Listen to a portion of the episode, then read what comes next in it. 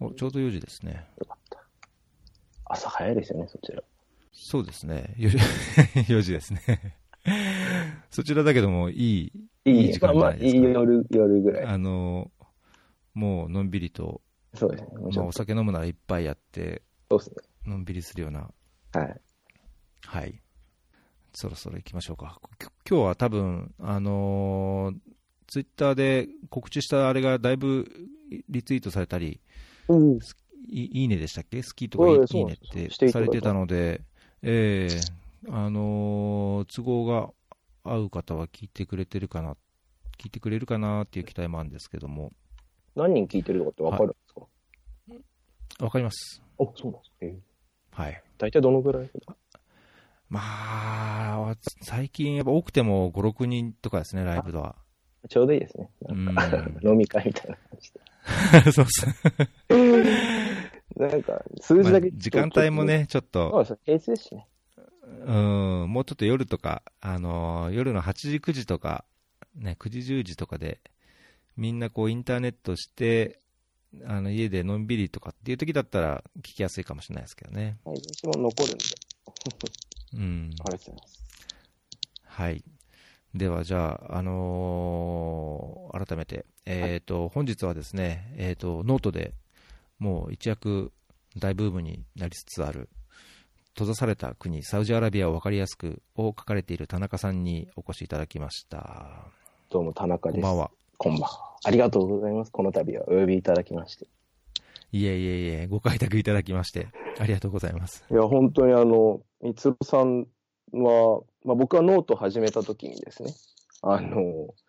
中東関係書いてる方で、まあ、逸郎さんとあと TK 工房さん、まあ、お二人いらっしゃったんで、まあ、ちょっとこう、読者の立場からですね、いきなりこういったところにこう、出演させていただくっていうのは本当ありがたいなと思ってる次第です。いやーもうノートの毎回がもう面白くて面白くて、まあ面白くてっていうのもあれですけど、すごい分かりやすくて、かつ、その、本当よく分からないサウジアラビアのアラビアの内情というかね、あのー話をすごい綺麗にまとめていて、だいぶやっぱり反響というか、あのツイッター Twitter でのリツイートも多かったような印象でしたし、僕自身もなんか、あのサウジアラビアって、アラビアって本当、こう、どちらかというと、憎むような国うんな印象だったのが、まあ、国は憎んでも人は憎むなというか、まあ、その中中はどういうところなのだかっていう、あのー関心は非常に強かったので、もう彗星のように現れて、飛びついて読まさせていただいてましたけど、いや、今、あの、逸郎さんおっしゃっていただきましたけど、まあ、あの、読者の方からの反応っていうのは本当にありがたくてですね、うんあの、ノートのコメントだったりとか、あと、ツイッターでリプライくれたりとかですね。まあ、そういったフィードバックがある中で、まあ、ちょっとずついいものをかけたので、まあ、それは、あの、すごい助かってますね。うんいや今日はぜひあの、ね、めったにない機会なのであのリスナーの方もライブで聞いてる方はあのツイッターハッシュタグフェアリー FM で質問いただければ、まあ、直接ねあのサウジアラビアのこんなとこどうなのっていう質問受けられれば受けたいと思うんですけどはい。えー、とで今日はあの、まあ、基本的にはあのノートでご紹介いただいているサウジアラビアの、おーまあ、実情というか内情というか実はこんなとこなんですっていう話を、まあ、していただければと思うんですけども、まあ、簡単にこうノートと同じことを言う以上になんか僕としては、そうですあのいや、実はこんなことがみたいな、 ね。 その方が面白いですね。ええ話もできればはい。いいかなと思ってますので、最初どはうぞおね願いします。ありがとうございます。最初あれですかね、このノートで読んでいただいている方は、まあ、僕のことご存知の方もいらっしゃるかと思いますけど、自己紹介簡単にした方がいいんですかね。そうですね、ぜひ。あの、私今、あのアメリカのですね、あの公共政策大学院っていうところに在学してまして、あの、公共政策大学院ってあんまり聞かれたことがないと思うんですけど、あの、MPA っていうんですかね、マスター・オブ・パブリック・アドミニストレーションって言われていて、まあ、あの、MBA、MBA ってあの経営学修士です。あれの公共政策版っていうのが、まあ、あの、分かりやすい説明かなと思っていて、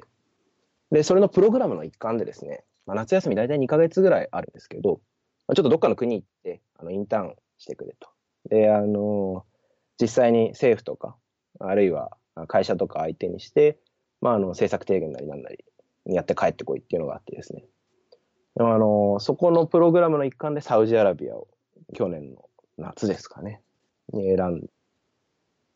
まあ僕その全然中東とか全く知らなかったので、それ サウジアラビアに行くまでですね。せっかく、まあどうせどっか行けるんだったら全く今後行かなそうなところとか、自分の関わりがないところに それであのサウジアラビアを選んでみました。しかも結構珍しいですね。いやー、中東デビューでサウジっていやそう、だいぶハードコアですよね。いや、なんかそれがやっぱりこう、無知の怖いところっていうんですかね。なんかサウジアラビアって、なんかどん、どんなイメージあります高橋さん。一郎さんいや、僕はやっぱり本当、まさにその閉ざされた国っていうのはありますけど、あのーもう、あの、王族による、まあ、半分、もう独裁管理国家みたいなイメージですかね。簡単に言っちゃうと。僕ちょっとそこ欠けてたんですよね。なんか、 行く前はあ正直。あんまりそういう、そういう予備知識もほとんどなくっていう感じで言ったんですかそうこれ恥ずかしながら。もう、うーん。なんか石油王みたいな。であとなんか、たまにあのサッカーのアジア最終予選で当たるとか、あとまあ、なんか確かそにね。そのうんくらい、そのくらい、本当そのくらいのあの前提知識で行ったので、うん。そんなに厳しいイスラム教の国っていうのも、そこまで実は知らなくて、おー中東全体のイメージとして、なんかあの僕もヨルダンに赴任するときに、あのえ危なくないのと、それそうですあよねの大丈夫なのとかって言われること多いんですけど、多かったんですけど、なんかこう、全体的に中東がこう怖いとか、あああのいやイスラム教、あるいはムスリムにこうちょっとネガティブな印象を持ってたりとか、あんまりそこいうところも持ってらっしゃらなかったんですかうーん、そうですね、なんか、うん怖いっていうイメージよりは、どっちかというと、知りたかったんですよね。こうなななんでなんだろうなとか、なんで争いが起こってるのかなとか、ちょっとそこの背景とか知りたかったので、でまあ、ただ物見遊山で行くよりは、そういう、なんていうんですか、政策、まあ、政府で働ける機会とか、まあ、そういう機会があった方が勉強になるかなと思って、うんまあ、政府も来いって言ってるだから、身の安全は大丈夫だろうなと思ってですね、うんうんそこら辺はあんまり心配せずに行ったんですけど、で、まあ、あのーそこら辺もなんていうか、受け入れ先との面接で決まるので、はいはいはい。でまあ、中東どういうイメージなのっていうのを聞かれて、まあ、なんか最近いろいろテロとか起こってるけど、まあ、そこの背景とかちゃんと勉強したいとか、あと、まあ、あの、サウジアラビアって、あの、日本の石油の最大の輸入国でもあるんで、うん 経済的な結びつきが強いですし、まあ、なんかそういった国がどうなってるのかっていうのはちょっと知っておきたいなと思って、まあ、そういうことを面接で話して、であと、まあ、僕の統計の知識とか経済学の知識とか、まあ、そういうのがいきそうで、まあ、ぜひ来てくれということで行ってですね、まあ、実際に行ってみて、まあ、周りの人はすごい、えサウジアラビア行くのってそれこそそれこそハードコアとか、ハードコアですよね。 明るい北朝鮮とかっていう人とかもいて。でも結構明るい北朝鮮ってのはまとえてるなと思っていて、あ、そうですか。あの、要は独裁国家じゃないですか、サウジアラビア。うん。あの、国王の絶対王政。そうです。ね。うん。まあ唯一、唯一って言ったらあれですけど、違いは石油が出るかどうかですよね。うん。だから、すもし北朝鮮も石油とか出て、すごいリッチだったら、サウジアラビアみたいな国になってたかもしれない。なるほど。うん。ので、まあなんか、明るい北朝鮮っていうのは確かに、そういう、あ、でもそういう国に行くのかと思ってですね、でいろいろサウジアラビア調べ始めたら、ちょっといろいろ怖く なって、中打ちとか、あと死刑とか、うん。ワインね、外国人も殺されてますからね。外国人っていうかさ、メイドとかもちょっと事故があったらとかって、有名なやつはね。で、なんかちょっと、いざ受かってはみたけど、行くのどうしようかなとかですね、 あの、うん。考えたんですけど、まあ行ってみてよかったな、とは思いますね。あ、そうですか。けどれぐらい滞在されたんですか滞在は2ヶ月ぐらいだったんですけどね。 2ヶ月夏の暑い時期で。7月、8月だったんで、おおもう灼熱。ああだいたい46度とか47度とか、お外はまあ歩けないぐらい歩ですけないですよ歩ね。いても、うんけ。ど、なんていうかこう、イメージで言うと、布団の乾燥機みたいな、ドライヤーみたいな風、熱風をうわーってこう受け付けるみたいな感じで。で、湿度が5%とか6%なので、ああ、もうカラッカラですね。開かないんですよ。本当に。うん。なんか汗かくとすぐそこが蒸発していって、もうなんか、脇汗とかもほとんどかかないんですよね、不思議と。ですごい、かくとすぐそこが冷えるんで、スースーする。なんか、うんうやっんあるてるみたいな、まあ、そういう感じなんで。うん。なるほどね。うん行ってみてよかったなって思うのは、まあ、ムチ打ちとか死刑とか怖いニュース流れてますけど、うん。まあええみんな普通に、意外と普通にそこでちゃんと生活はしてるし、うんうん。そう。まあちょっとあの、ムチ打ちとか死刑って結構脅し的なところもあるんです よね。そう要は、一罰百回っていうか、あったらお前分かってんだろうなっていうことで、全体をこう抑え見込むせっていう。しめじゃないけど。うん。で、だから僕も住んでる時は相当なプレッシャーはありましたけどね。なんか、こう、邪魔つけられて、アラビア語で裁判かけられたらどうしようとか。うん。で、あとあの、基本的に、これはノートで書いてないと思うんですけど、書いたかな検閲がすごいんですよね、とにかく。おおあの、なんか伊藤さんもブログで書いてませんでしたっけなんか中東のなんか検閲事情みたいな。書かれてませんー。検閲事情どうだったかなちょっと記憶にないですね。 あの、基本的に全部、Facebook のメッセージとか、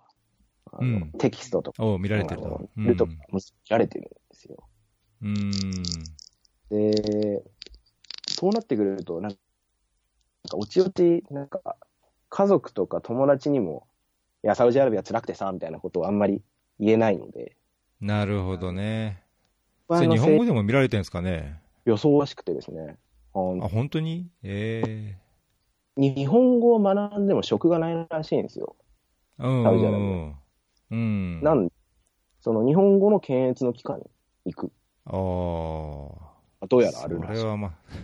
あ 田中さん、ちょ、ちょっと一回切っていいですかなんかお音がプツプツしだしちゃったんで、一回切ってつなぎ直しますね。お、もしもし。大丈夫ですか大丈夫だと思います。大丈夫でしょうか、よかったえでえす。。はい。これもそん検な閲、検検閲が閲、されてるんですかね検閲のせいかな。いやー、まあだけど、盗聴とかはちょこちょこあるでしょうね。あの、僕も仕事で、あの、特にレバノンとかに電話するんですけど、はいはいあのー相手の返事がね、急にリピートになるんですよ。あ、うおんーうんとか、イエスイエスとか、あ、オッケーオッケーとか、ずっと同じこと言ってると、もうそれ、盗聴されてると思うんですけど、あ電話は切れないんですけど、相手のい一時の返事が、こうリピートリピートになって、こっちはずらずらずらずら話してて、聞いてる聞いてるみたいな感じで、あ、これ盗聴だみたいな。ーで、なんか、そうなんですよ。あと、バーレーンとかももっと検閲が厳しいらしくて、あーなんか、政府の批判とかを、なんか、うん Facebook のメッセージで送ったら、携帯に電話がかかってきて、それはもうすごいな。で、日本語で、ちょっとそういうこと言うのやめろみたいなこと。え、日本語でだから、いや、なん か、それも、どこまでが本当なのかわかんないですもうその友人の友人の話なので、うーんって。いうか、やっぱりそういうことをされてるかもしれないっていう精神的なストレスっていうんですかね。それはやっぱ、ああいう国に住んでると辛かったなとは思いますけど。うーん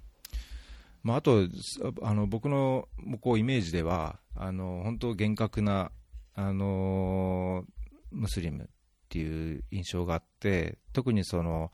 まあ、最近はだいぶいろんな緩和があって例えば女性が映画館あ女性も映画館あ映画館が解禁されたとか女性がサッカー見に行くようになったとか例の NBS の改革であのいろいろ開放というかね、あの開かれた社会にっていうような改革がありますけど、もうその男女の、まあ、ムスリムって基本的にね、あのヨルダンでもそうですけど、うんうん男女のやっぱりこう、なんかこう、接触が制限されてると思うんですが、サウジなんそうでかすねもっともっと、その女性ってみんな被ってるじゃないですか、黒く。はいはいそこら辺って、なんかこう、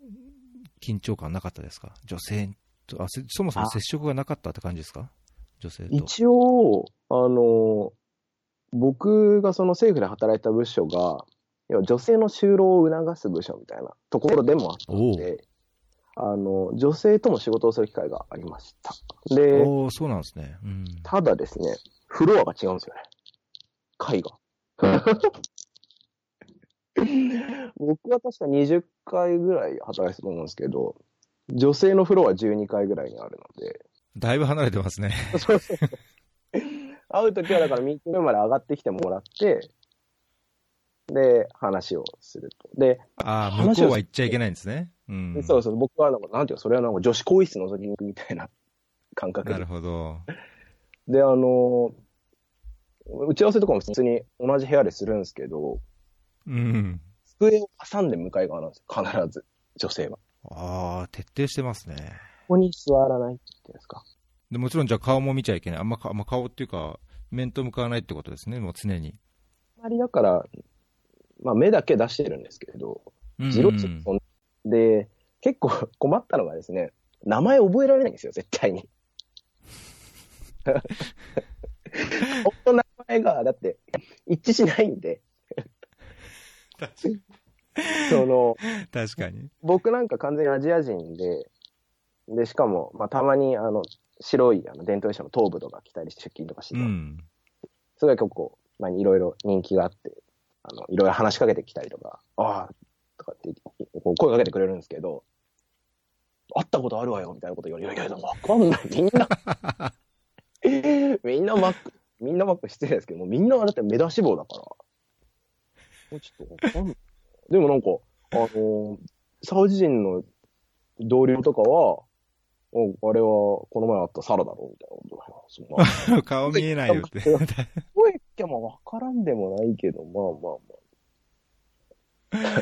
なんなんなんか雰囲気というか、その、い体型、体型というか、背格好みたいので認識するんですかね。目で、目だけで覚えるんですかね。目元って意外とまあ、人相がちょっと出るっちゃ出るのと、まあ、うん。失礼ですけど、年の子も、なんとなくはわかりますよね。うん。香水の種類とか、あと、まあ、こまあ一番声ですかね。うん。あと、話してる内容で、あ、これはこの部署の人だとか。いや、僕だって田中さん、あの、お顔拝見したことないけええど、こうやって音声、また声だけ聞いて、おうおうおうどうもどうも、この前とか って、やっぱ簡単にならない。ね、やっぱり、イメ声のイメージとこう見た目とかね、そういう、なんかいろんなものがこえう、重なって、アイデンティティを作るみたいなとこがある気はするので、まあ、やっぱ目だけだと、慣れないと難しいでしょうね。で、まあ、さっきあの、MBS っておっしゃいましたけど、日本だと、まあ、だから毎日放送みたいな。 あと、なんですか、金融やってる人だと、なんか不動産の証券とか、まあなんかそういうイメージなんでしょうけど、ちょっとあの、中東からすると、MBS といえばもうムハンマド・ビン・サルマン皇太子だろうと。 そうですね。もう今や、もうキーワードですね。うん。新しい皇太子ですごい若いんですよね。35、6ぐらいですか。まあ40になってないまあ、次、今のサルマン国王、この前日本に来たサルマン国王の次に、あの王様になる、国王になるっていうふうに言われてる人なんですけど、それが今、とても若いので、まあいろいろ自分がちゃんと仕事できるぞってアピールするためにいろんな改革をしててですね、まあさっき言ったような映画館の解禁だとか、あと、本当に、アバヤっていうあの、目出し帽ですね。あれもちょっとはい。されつつあって、あのー下さえつけて髪隠してれば、まあ、まあ OK みたいほら、な。そうなんですよ本当ですか。なので、フル装備してるのは、 フル装備っていうんですかね、その、 目、目だけ、目だけっていう人は結構、年配の方が多いですね。ああ、確かそこら辺はなんかわかりますね。うんで、若い人とかだと、まあもうちょっと気にしなくても顔とか出したりとか、したりしてるんで。で、あと、男女の分離で言うと、9割5分ぐらい、もう95%ぐらいお見合い結婚ですね。おおなんで、あの、恋愛の経験がないんですよ、ほとんど。ー。うんうんその、小学校ぐらいからもう男女別学になっちゃうんで、うん。思春期をずーっと男子校でこう過ごして、で、しかも、なんていうんですか、アダルトサイズとかそういうのも全部禁止なので、確かにね。もうすごい、もう男子高校生のこの性欲が たまり、たまったような、あの大人が出来上がっていって、で、22ぐらい、23ぐらいで、はいって言ってカップリングを親にされて、バンと結婚するんで、うん。なるほどね。あれば、うまくいかないケースもあって、それがちょっと社会問題にもなってるんですよね。うまくいかないケース。これ、だけどあれですよね、アレンジとマレージっていうか、はいはい家、親が、その、まあ、経済力なのか、そはの家計なのか、そういうところで選んで、親同士がマッチングしてやるお見合いっていうそうです感。じなんですかね。で、まあ、大体お母さんとかお父さんとかが、まあ、相手にこう面、面接とかして、ん合うかなっていうので行くんですけど、でもそれ分かんないじゃないですか、最後、その、親まあね、本人同士のね。うん。にいたのと自分の相性っていうのと。うん。なんで、あの、まあ、しかも結婚式も男と女別々にやるぐらいもう全部分分離されてるんですけど。ああ、そうかそうか。うん。まあ、それでうまくいかないケースだと、なんていうか、女性とどう話していいかよくわかんなくなっちゃうみたいな。うん。うん。なんでコミュニケーションの取り方がちょっとぎこちなくなっちゃうんですよね。なるほど。で、そうするとなんか家庭内暴力に発展したりとか、あと、まあ、ちょっと女性が虐待を受けたりとかですね。うん。そういうケースがあって、であと、ふまあ、それでなくても夫婦が不仲になったりとかするとですね、あの若い子供とかが精神が病んじゃったりとかして、うん。うん。肥満になったり、薬に手出したりとか、うん。そこら辺がちょっと問題になっててですね。これってのは、なるなほどかなか現代で難しそうだなとは思うんですけど、うーんこれはあれですか、普通、一般的にはそのムスリムの場合、女性から離婚ってできないですよね。そうですね、離なん婚で、これ、アレンジドマレージの場合でも、最初お見合いしたときに、はい男性はこと断れるけども、女性はもう断れないみたいな、そういうルールもあるんですか、なんかあの、結構地域とかにもよると思うんですけど、基本的には、なんかまあお互い断る権利はあるにはあるらしいんですよ。うーん。ただ、断ると相手のメンツが潰れるとか、うん。そういうのがあるので、うん実質上結構なるほどね断るのは結構難しいっていうのは聞きましたね。おで、あと、 僕のそのサウジ人の上司とか、まあなんかその、結婚はしてるんですけど、やっぱりなんていうんですかね、すごい男女を分けられることにすごい慣れちゃってるんで、ーうん。女性がいる空間っていうのがもうなんかすごいそれだけでもうワクワクしちゃうらしいんですよね。なんかあー、なんかイメージは、うん、わからなくはないですね。うん。でスポーツジムも当然男女別なんですよ。うんうんっていうよりも、なんか女性のスポーツジムまだ禁止なんですよ。サウジアラビア。うん。おそう。なんかあの、コーランのどっかに、その、女性はあんま運動すべきじゃないっていうのは書かれてるらしくて。えで、ただとはいえ運動不足になっちゃうんだよね。夏とかえ暑ー。いうので。ん。うん。あの一応、スパっていう形をとって、あー、なるほどね。うん。スパ兼ジムみたいなので、実質上今、あるにはあって、で、確かそろそろ解禁されるかな。で、それであの、ススポーツジムがいずれにしても男女別なんですね、今で、その上司は、もしスポーツジムに女の子いたら僕毎日行くよ、みたいなことはなんか、まあ、そうでしょうね。 なんか、いや、話しててなんか可愛いなっていうか、男子高校生みたいな感じだなと思ったんですけど。おまあ、アメリカとか日本ではスポーツジムに女性いるってマジかみたいなことすごい食い気味にすごい聞いてきて。いやいや、別にいるけど、そんななんかそんな目で見ないよっていうのを話して。うんうん。なんかそういう、そういうのと、そのなんていうか、まあ鶏卵ではあるんですけど、じゃあこれでいきなり、じゃあ男女の、あの、交わりを一気に解禁したら、それはそれでなんか女性の性犯罪が増えたりとか、うん。まあね、ちょっとこ良くない事件とかも起きちゃいそうなので、うん国をマネージメントする立場の人ってのは相当神経使うだろうなって思いますね。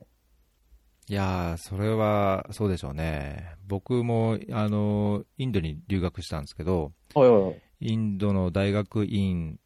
って、まあ、あのすごい田舎のあのコンサバティブなとこだったので、まあ、男女別にりょ寮が離れてて、キャンパス内で男女が話してると先生に怒られるんですよ、あ大大学ですよ、大学、大学院 で、男女がキャンパスで話してると、あいつはなんで話してんだな、おかしいとか言って、あのなんか、あやましいことしてんじゃないかとかってすぐ言われて、通報されて、学校に呼び出されるんですよね。で女子の寮は届く手紙とか全部検閲開けられてえ、あのーラブレターじゃないかとかはいはいあ調べられて、万が一そういうラブレターみたいなことがある と、親に通報されるっていうようなえー社会だったんですけど、 まあ本当、まあ、そこまではいか、サウジのとこまではいかないですけど、はいやっぱり双方ともに、男女ともに、やっぱりその異性に対する関心と、おなんて期待がすごい高くて、はいもう外国人なんか、僕みたいな外国人とか、まあ、アフリカからも来来てたんですけど、えー外国人がいると、本当、男の方ではもうみんなが囲い、囲あーんできてあーあのおんおんその恋愛とか、キスの話とか、はいあーそういう性的な話に対して、もうあれこれあれこれ、もうし知らないし、ね、もう興味があるから、もう根掘り葉掘り聞いてくるようなとこだったんで、まあなんとなく、それ以上にすごいんだろうなっていうようなそうですね印象を持ちましたけど、サウジは。なんで、あのーなんかヨルダンでもなんかそうって聞きましたね。なんか、ちょっとあオープンな格好でもし歩いちゃったりすると、すごい見られるって言われましたね。なんか、あー現地滞在してる日本人からとか。うんだけどね、僕、ヨルダン結構びっくりしたのは、すは女性でもこうすごいスキニーなジーンズとか履いてる人もいっぱいいるし、あのだいぶ都会、まあ、ヨルダンのその市街地、まあアンマンの市街地はだいぶこう違うなっていう、うんうちの妻もあのパートナーもあのシリアに2年、昔シリアに2年ぐらえい住んでて、うん本当むかあの、ムスリム社会のそういうとこは気をつけなきゃっていう、肌の露出とか、はいあの女性が一人で移動するときのことは気をつけなきゃってよく言ってたんですけど、まあ、その彼女自身もびっくりするぐらい、あんな格好していいの、 あんなに肌出していいのみたいなくらいに、結構、まあ多分そのキリスト教、オーソドックスの人も多いので、まあ、そういう人なのかもしれないですけど、まあ、それでもパッと見街歩いてると、結構あの露出、ラインが見えたりとか、露出してる人はいなくはないですね。あと、それなんか、お面白いなと思ったのは、サウジとか住んでると、なんか思考がサウジ人化するんで、 なんか現地の駐在員とかが、日本に帰って、山手線とか乗ると、何あんな短いスカート履いてけしからんみたいな、いやー、わかりますね。おうるさいおじさんみたいな感じにこう、なっちゃうって言ってて、なんか住むところ変われば考え方も変わるんだなと思ってですね。いやー、本当それ、やっぱり影響を受けると思います。僕もやっぱり、じゅしあのしばらく女性と握手ができなくなったりとか、あ、こう接触をやっぱり避けなきゃいけないとか、思う時がありましたありしりまし。うん。 僕もだから、サウジからアメリカに帰ってきたのこの差です よね。うんえみたい な。なんか、ちゃんと来てよって思いましたね、なんか本 当に。まあすぐ、2週間ぐらいで慣れましたけど、つまりまあ確かにね、戻るとか慣れるのはまたここから早くね嬉しい。大丈夫なのかみたいな。えーじゃあ女性との接触は本当壁際壁越しぐらいで、ああんまりこう家に行くようなこともなかったですか同僚の家に行ったり家とにか。行っても、女性は絶対出てこないですね。うん、別のそ部の屋で。パーティールームっていうのあるんですけど、ええそこは男だけなんで、うん。あの、メイドさんとかも男のメイドさんみたいなのが、お茶とかついてくる。まあなんで、奥さんに会うとかっていうのは、例えば、うん、カップルで行って、本当に仲良くなったら、22で会うっていうことは、まあ、本当に親密だったらあるらしいんですけど、ああ、そうなんですね。独身の男性で行って奥さんとか娘に会うっていうのは、まあ、まあ、らしいですね。うん。先生同僚ぐらいですね。こうノートの記事で、あのーマクドナルドの男女別の書いてますけど、これは例えば男男女別にこうカウンターがあって、男の方がもう列が長くて、女性の方が空きだったから、だだだとして、パッと女性の方に行けないんですよね、女女女性の方はレジも女性だから、もうこっちは全く女性だけみたいな。ですね、ちそんょっなと感じなんです僕、記憶に曖昧になってきたんですけど、多う分ん店員は一緒だったと思うんですよね。だから、あの、あんま、あの仕切り、全く意味がないっていうか、あ、本当ですかはじゃあ別に女性は買うときに、場合によっちゃ男の店員そうですそうにです。おオーダーしてるんですかはおい。ーで、僕。も女性の店員さんにオーダーすることもあったんで、あ、本当ですかやっぱあの仕切りって本当になんか、もはや、何の意味があるかよくわかんない ですよね。だから、なんていうんですか、イメージ本当に、同じものについてただ、列を分けてるっていうだけですよね。なんか。なるほどね。もうスーパーのレジは分かれてないんで、あ、そうなんですかこ。れはいいんだっていうのが、多分そうい推うとこ測、ろからじゃあちょっと変えていくんですかね多。分推測だと、まあ一応、うん。やってますよっていうこのアピールっていうんですか、うんうん。いるよみたいな。まあそのマクドナルドがそういう西洋の資本が入ってくるときに、そこは尊重してますよって結構ポージングだと思うんですけどね。なんか、なるほどね。うん。結構、なんかそういうところ多いんですよ。メメンツを気にするっていうか、建前を気にすうんるうっんていうんですかね。うんなんかすごい日本と近いなと思ったんですけど、うんうん。おー歌舞伎じゃないですけど、ちゃんと姿勢を見せるみたいな、このポーズを見せる。うんうんうんうん。それがすごい重要になってて。まあ、どちら側もやるんですね。じゃあ、店側もい、客の方も一応そういうところを、まあ、配慮し、配慮はみんなでしてると。あと、イスラム教で言ったら、あれですかね、アルコールの禁止とか、結構厳しいですよね。ドバイとかだと、うんあの、ホテル、サウジはね、うん。なんか5つ星とかだったら飲めるんですけど、サウジ一切飲めないので、で、最近あの、なんていうんですか、結構若い人ってアメリカとかに留学するんですよ。ええそこでお酒の味を覚えちゃうんですね。まあ、覚えるでしょうね。うん。でなんか、ちょっとアルチューみたいな感じになっちゃって、おーうんバレたら重罪ですけど、本当にこっそり飲んでる人とかもいるらしいですよ。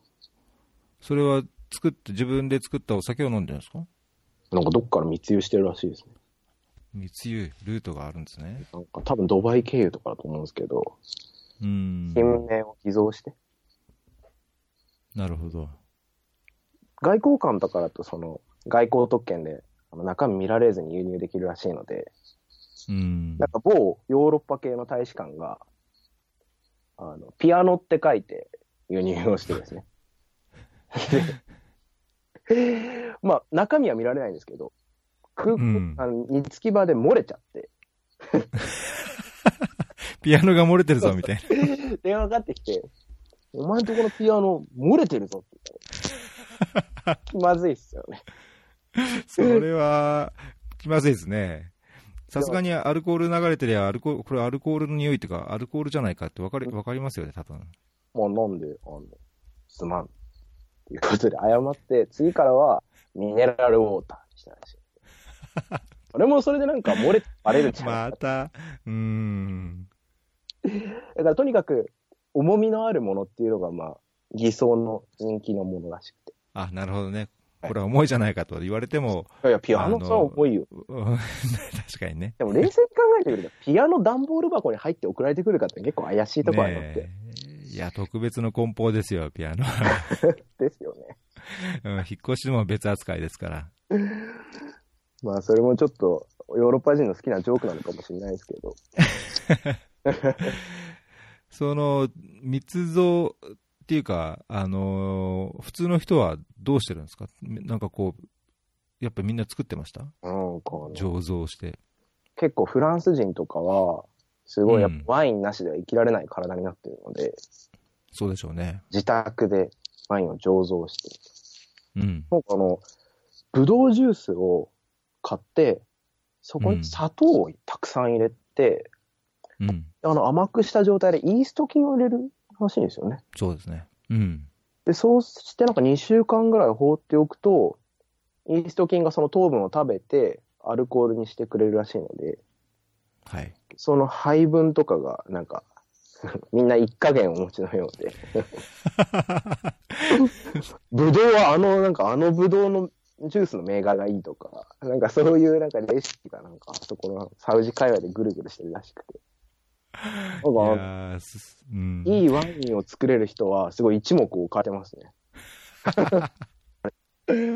あいつのワインうまいぞ、みたいな。みんなそこで飯会したくなるみたいな。そうです大体赤なんですけど、うん。白作ってる人もいて。おおで、結構あの、ウェルチのブドウジュース、ー。うんあの、原料でよく使われることが多いらしい。うん僕も飲あまーす良さそうですね、確かに。うん。甘くて、なん100%うん。で。で、スーパー行くと、あの、カルフールとかですね。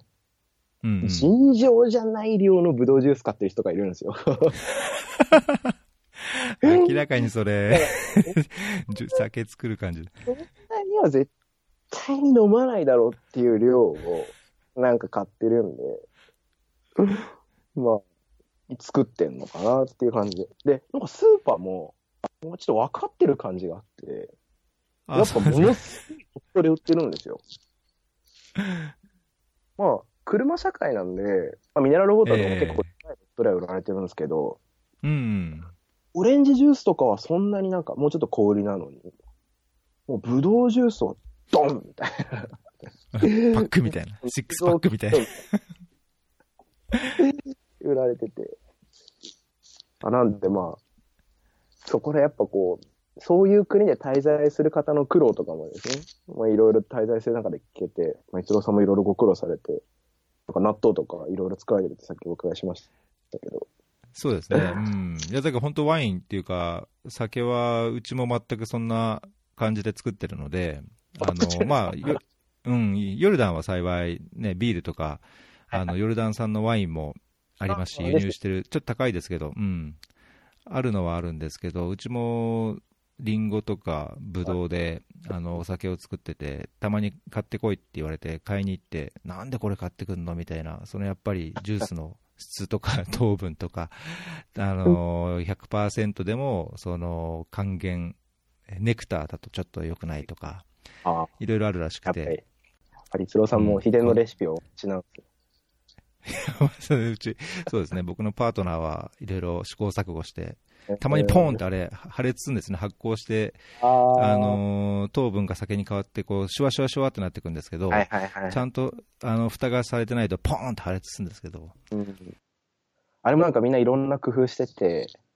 あの、水の、ウォータータンクの容器ってあるじゃないですか。ちょちょっとデカめの、ズボって刺して、はいあの、いろろいろ取り替えでうんやれる、結構でかいやつ。あれはいをはいひっくり返して、そこにブドウジュース注ぎ込んで、上にこうラップをして輪ゴムをすると、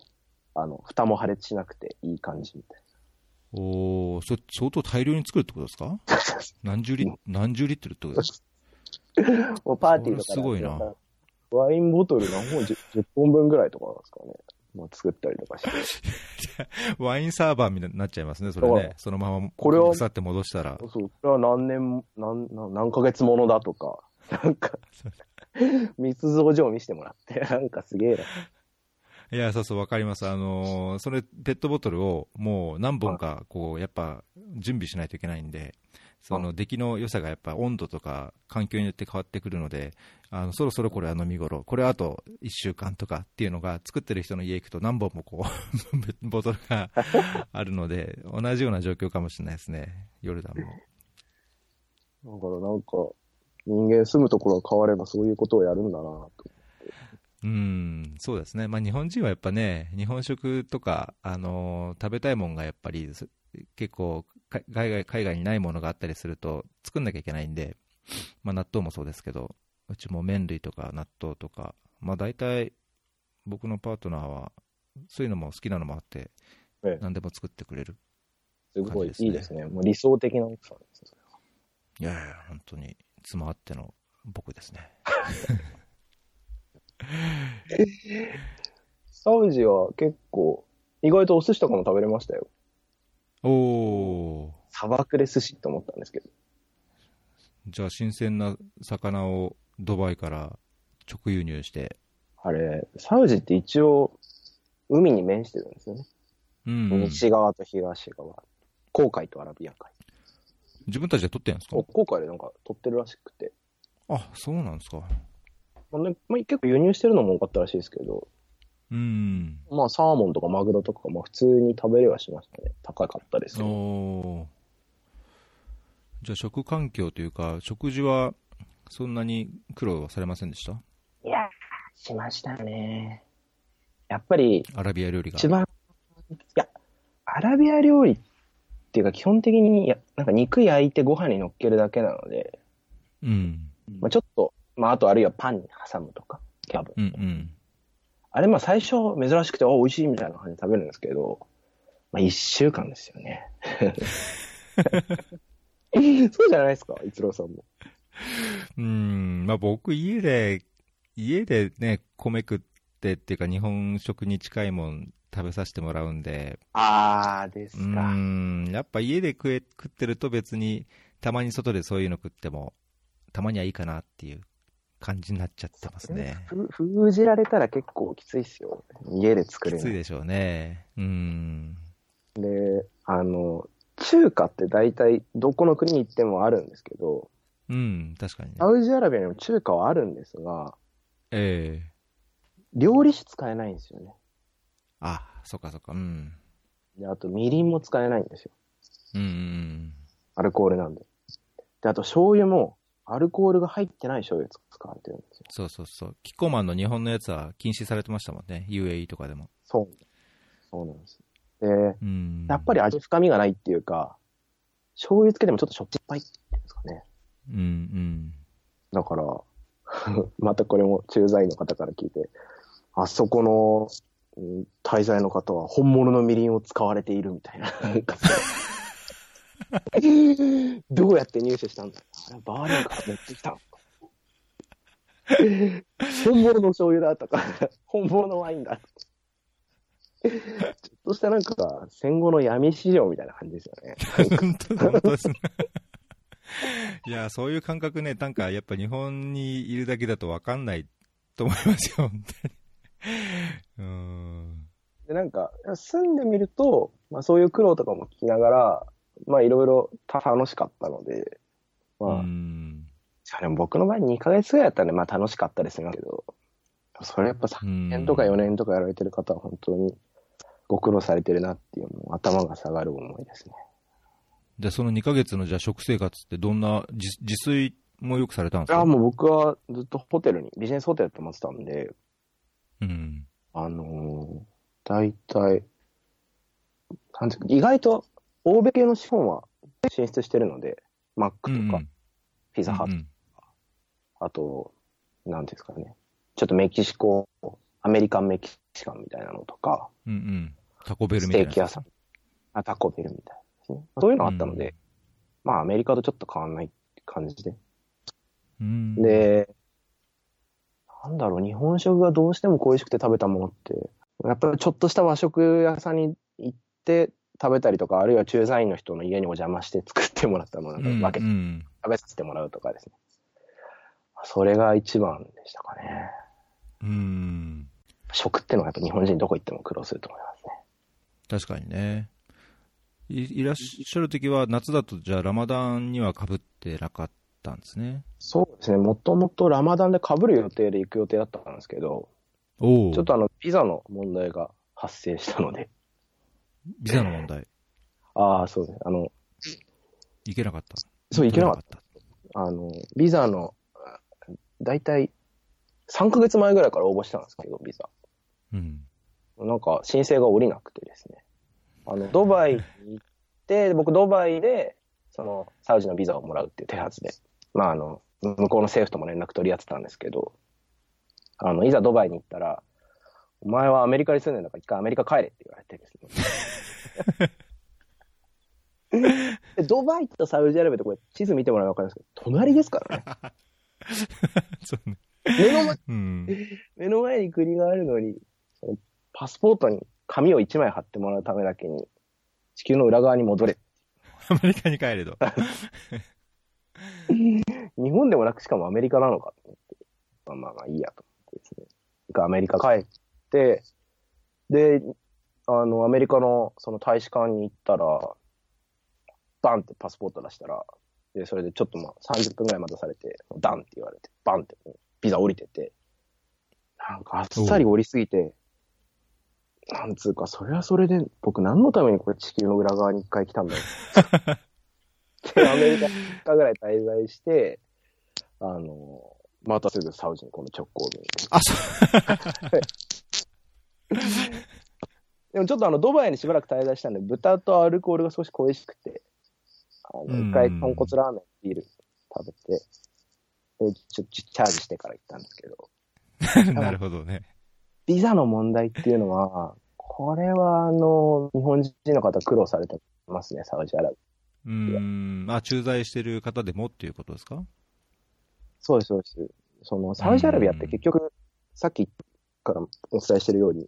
いろんなものが特殊なので、お酒持ち込めない、豚肉は禁止、男女の交際とかも禁止、いろいろ、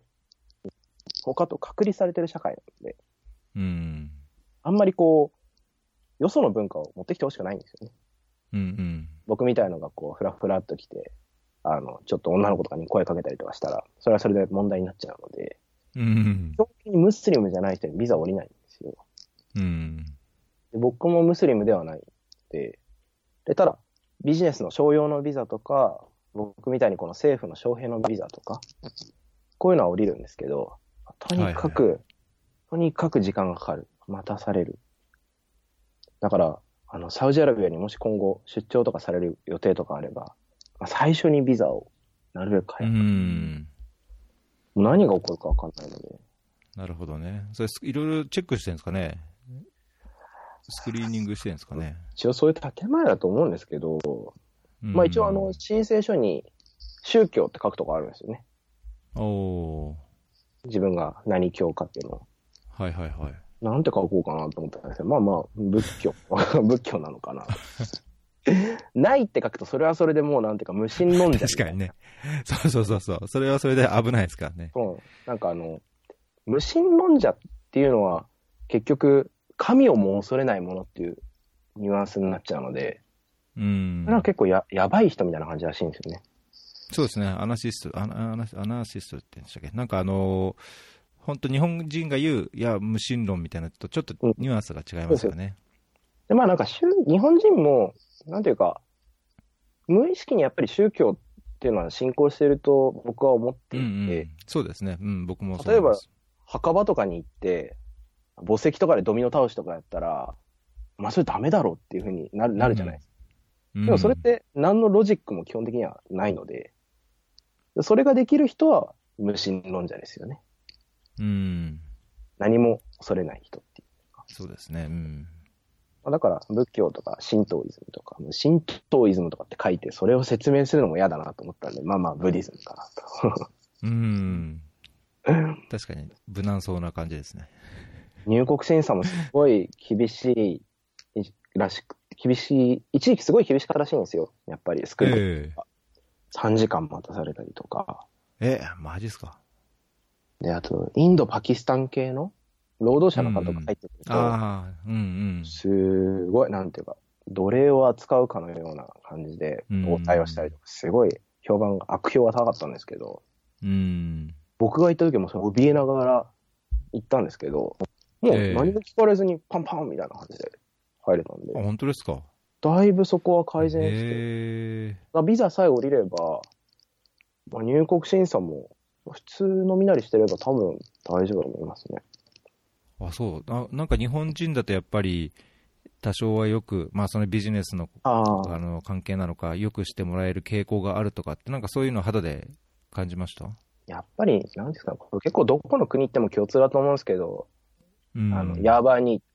日本人って言うと、日本人はいいよ、みたいうん、な。この前ヨルダン行った時も空港で、どこの、どこなんだお前日本か、日本はいいな、中国はダメだとか 言って。別になんかそんな、わざわざ、なんていうか僕が敵対視してるわけでもないのに、わざわざそれ言わなくてもなっていう、なんか結構圧力とかいろいろあるんだろうなと思いますね。うん、確かによく言いますよね、そういうのね。言われますよねあの。うん。ジャパニーズ OK, チャイネーズ good, not good みたいな。まあ最初にだけどチャイニーズかって聞かれますけどね、大聞か体れ。ますよね。最初、最初にジャパニーズかってあんまり聞かれないですけど。やっぱ、それで、その後は、いやー、僕はもうアニメと漫画が大好きなんだ、みたいな。あー。キャプテンマジートはもう愛読書だ、って言われて。キャプテンマジートってなんだってキャプテン翼がですね、あの、おうおうおアうラビア語ではキャプテンマジートになってるらしくて。なるほど。あとあの、まあ、サウジもサノッーカー盛んですかね。トうん。あ、そうですね。うん。か、もう日本とやるときとか。あとあの、妖怪、おそれも、妖怪ウォッチ。あ、そう、それノートにも書いてましたね。妖怪、なんか書きましたよね。あれなんかツイッターに上げたらすごいみんな喜んでくれたんですけど。うん。なんどういうせい、妖怪ってイスラム教においてはどういう正義なのかなって、ちょっとよくわかんなかったんですけど、確かに、ね。まあなんかとにかくうん。まあ なんかとにかく受けてるっぽいので、ジバニアンとか。それは、なんか池上彰さんの、なんかあの、サウジアラビアとか中東の特集見てると、まあなんかあの、中東は結構日本のこと好きっていうのを言ってて、で、その理由を、まあなんかアジア人だから一緒なんだみたいな、っていうふうにこう分析したしたんですけど、えー、それより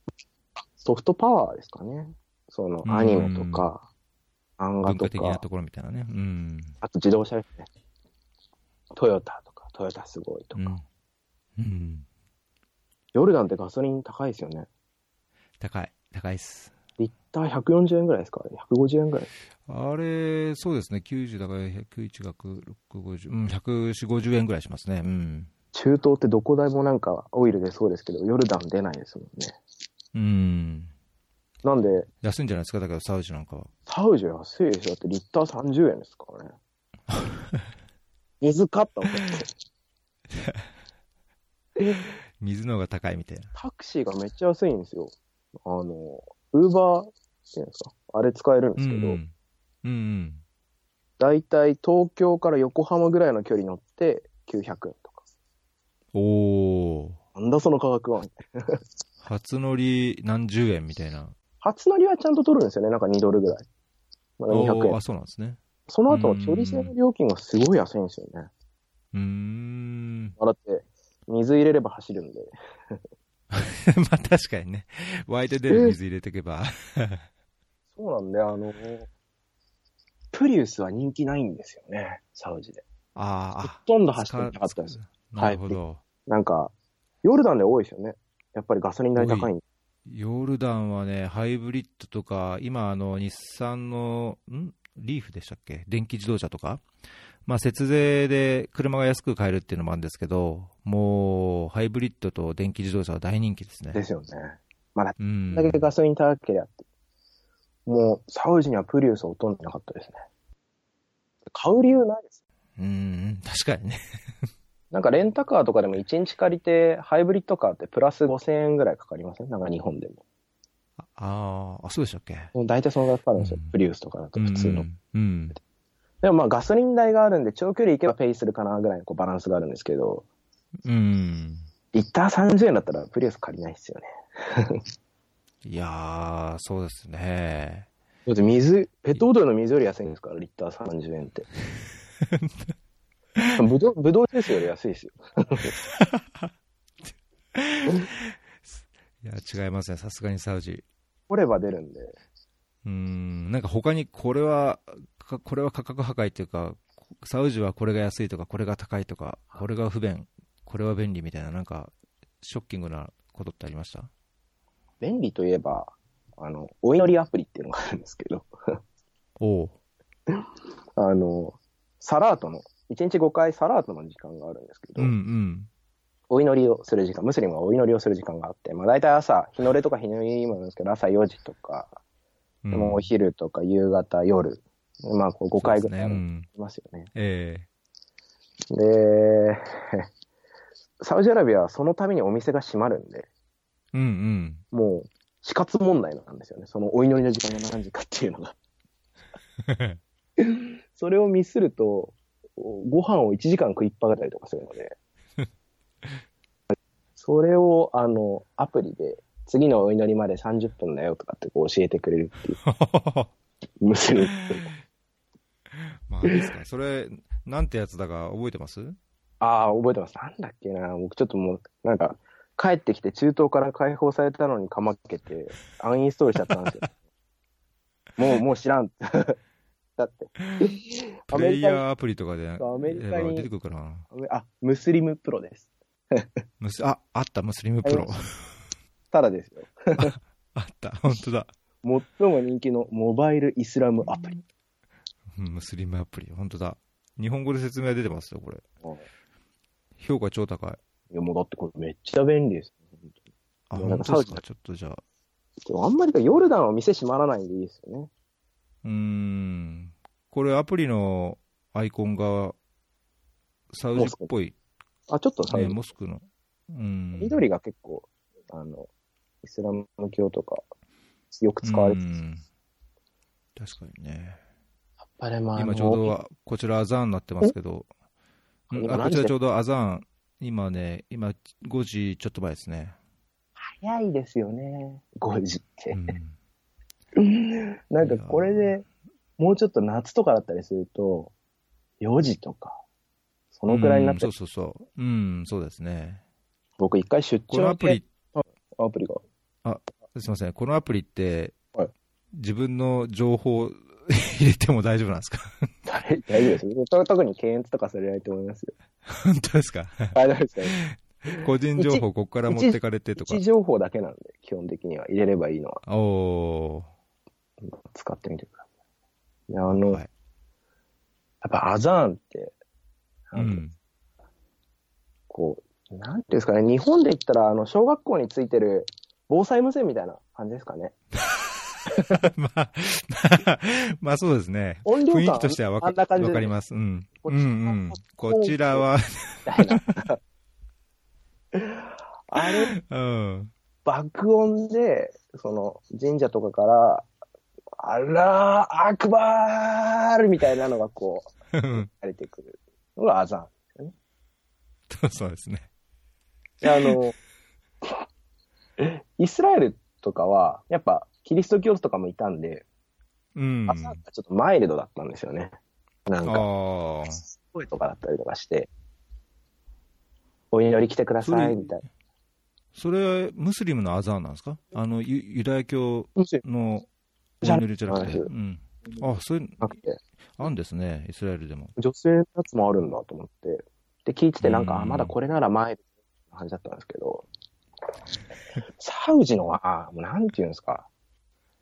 あの、町内会のおじさんがカラオケ大会やってるみたいなテンシ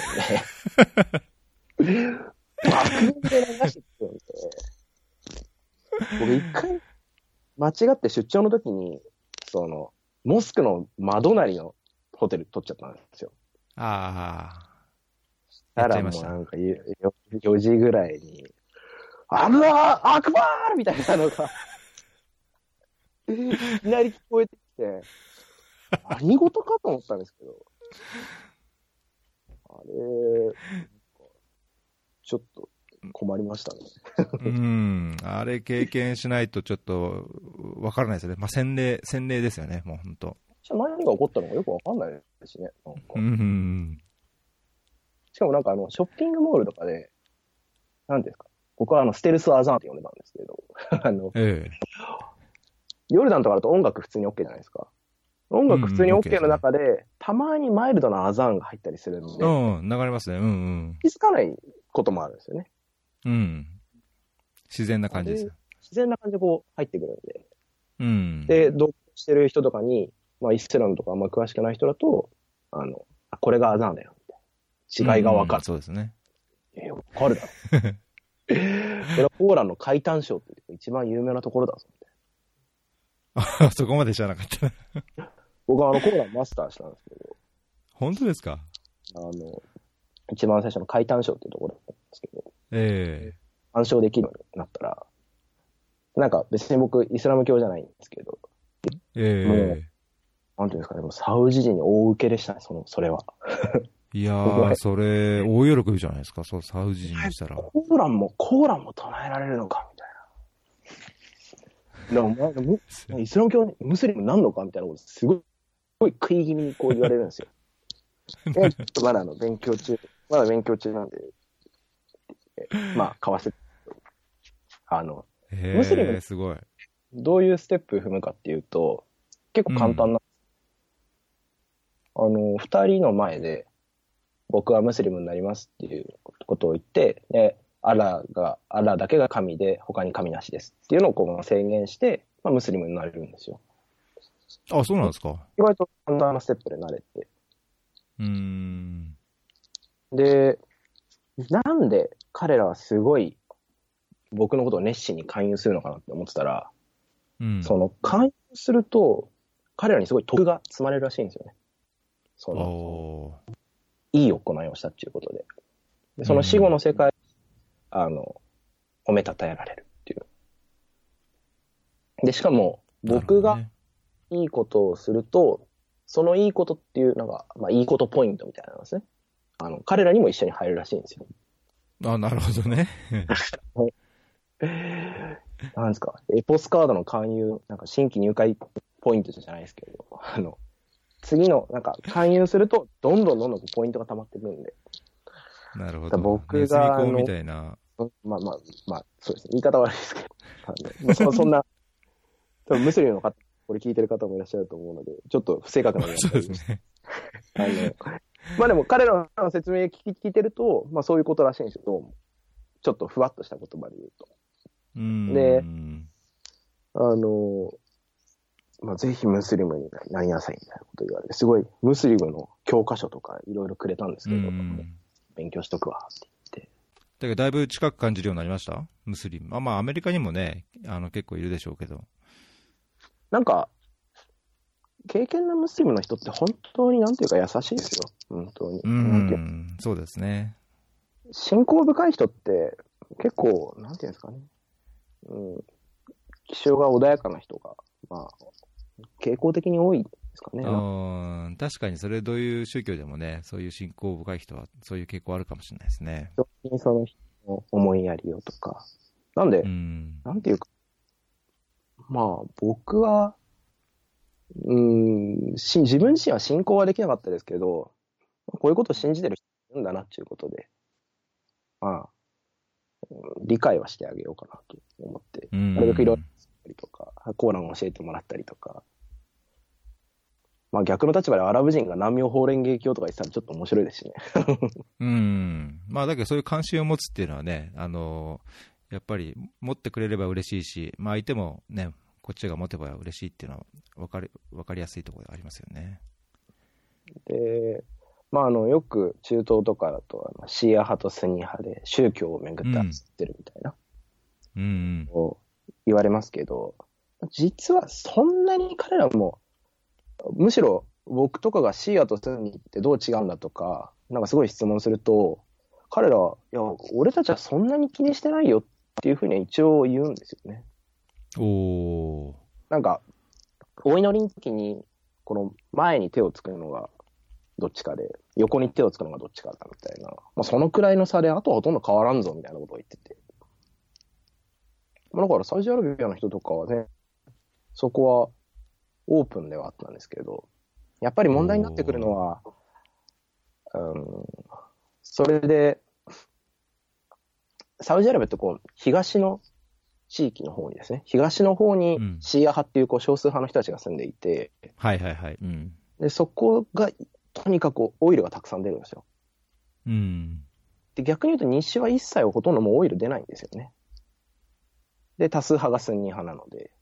うん、で、シーア派は少数派なので、ちょっとこう、虐げられてるのに、自分の土地から出るオイルを多数派のスンニ派に取られてるっていうので、あの、いざこざがいろいろ起きてて、結構いろんな言わせを受けるらしいんですよね。うん、道路の補修が遅いとか、学校の建築があんまりされないとか、あとなんか検問がたくさんあって、普段の生活が不便になるとか。うん、うん、なんで、その、そういう意味で、こうシーア派とスニ派っていうのがまあ戦ってるようにこう見えるけれども、実際は、そこの石油の利権をめぐって争ってるとか、まあそういう事情が結構往々にしてあるので、純粋な宗教問題っていうよりも経済問題とかいろいろ絡んでいって、うん、まあなんかそこら辺とかをまあなんというか、ムスリムに直接話を聞く機会があって、なんかちょっとイスラム教が、なんか暗暴とか野蛮みたいなイメージ持ってる人いると思うんですけど、それは全うくんそんなことは、そんなことはないので、なんていうか、野蛮な人はどこにでもいますし、たまたまアイシスとかがイスラム教っていうのを使ってるだけなので、まあなんと、もうちょっと、なんですかね、もうちょっと優しい目で見てあげてもいいかなとは個人的には思うんですけど。そうですね。あの、もうそそろそろちょっと1時間なっちゃうんで、あの、あれなんですけど、このぜひ、スンニ派、シーア派のところ、僕も、あの、結構そのお話聞いてて、へーっていうところもあって、あの、僕自身は結構視野をやっぱりい悪く言うスンニの人に会ったこともあるし、で実際、サウジってね、あの今、中東地域ではそのシーアに対してあのすごい敵対関係にあるじゃないですか、まあはいはい特そにうはい某イランとか、うんうんあのそこら辺をなんかじゃあ、次のあのそ出演の際に、ええいろいろそ そのうですねそんなこう言われるけど、実はこうだよっていうところも、また次回、いろいろお話をお伺いさせていただければ。ちょっとこの放送で何か感想とかそういうのがいただければ、次回もお時間をいただいて。そうですね、ぜひ、えーフィードバックがあれば、それをまたそうです拾ね。ってて、いうかもう大体なんかええ日本人の苦労話みたいな、なんかちょっと、うんうん、小ネタ、小ネ小ネタみたい、日常みたいな感じになっちゃったんですけど、まあなんかこういう話いやなんか面白くないですかその、ああ、こういう人がこういうふうに生活してるんだっていうのが、ー、うん、もうちょっと難しいことを、まあ、シーアハセニ派の話とか最後しましたけど、まあ、そこを知るためにはもっといい本、まあ、僕のノートなんかよりもっといい本とかあるので、まあ、なんか最初の興味を持つところまで、もし少しでもお力になれれば僕は、そこが一番役割かなと思ってるので。うん、そのつかみがやっぱり大切だと思います。多分入り口が なんか、入り口がやっぱりね、あの入りにくいところもあると思うので、関心をこう、ね、持ってもらうっていう意味では、なんかそういうつかみとしてとっても、このノートも、あの田中さんのお話も、僕はやっぱりいいと思うので、ぜひ次回も。そうですね。これでまた、ちょっとね、音声、音声がね、え問題かもしれない。なんか音声が、あのー僕がこう話して、僕のせいえあのはいかぶると、なんかね、ちょっと音が一プツプツ切れるんですよね。なんかそうネでットワークなのか、うん、ちょっとそこだけ、なんかできることがあれば、ちょっとします。じゃあどうはもい貴重なお時間、ありがとうございました。こちらこそ、またでも、お時間くだ さい。えーこれで関心持っていただいたら、ノートには TK 工房さんですね。あの、逸郎さんのノー トとか、あの、中東のノートとかたくさんあるので、まあ 僕のはまあちょっと読んでもらって、そこら辺いやがまあ、中心、中心ですからね。でも 読んでいただければ、じゃあどうも。はい。じゃあ今日はえっ、とね、エピソードこれ38ですね。えっ、と、フェアリーでは、あの、ツイッターアカウント、フェアリーアンダースコア FM で、えーツイッターアカウントを持ってまして、えーそちらでライブ放送の配信等も、あの、スケジューリングご紹介してますので、えっ、と、ご確認ください。えーあとコメントや質問等は、あの、ハッシュタグフェアリー FM で、えーいただけると、おーまた次回田中さんにえーご回答いただけるように調整したいと思いますので、お聞きの方はぜひコメント等もお願いします。えーでは、今日は、あのー田中さんでした。どうもありがとうございました。あえー逸郎さん、貴重な時間をありがとうございました。りがとうございました。またぜひ次回よろしくお願いします。よろしくお願いします。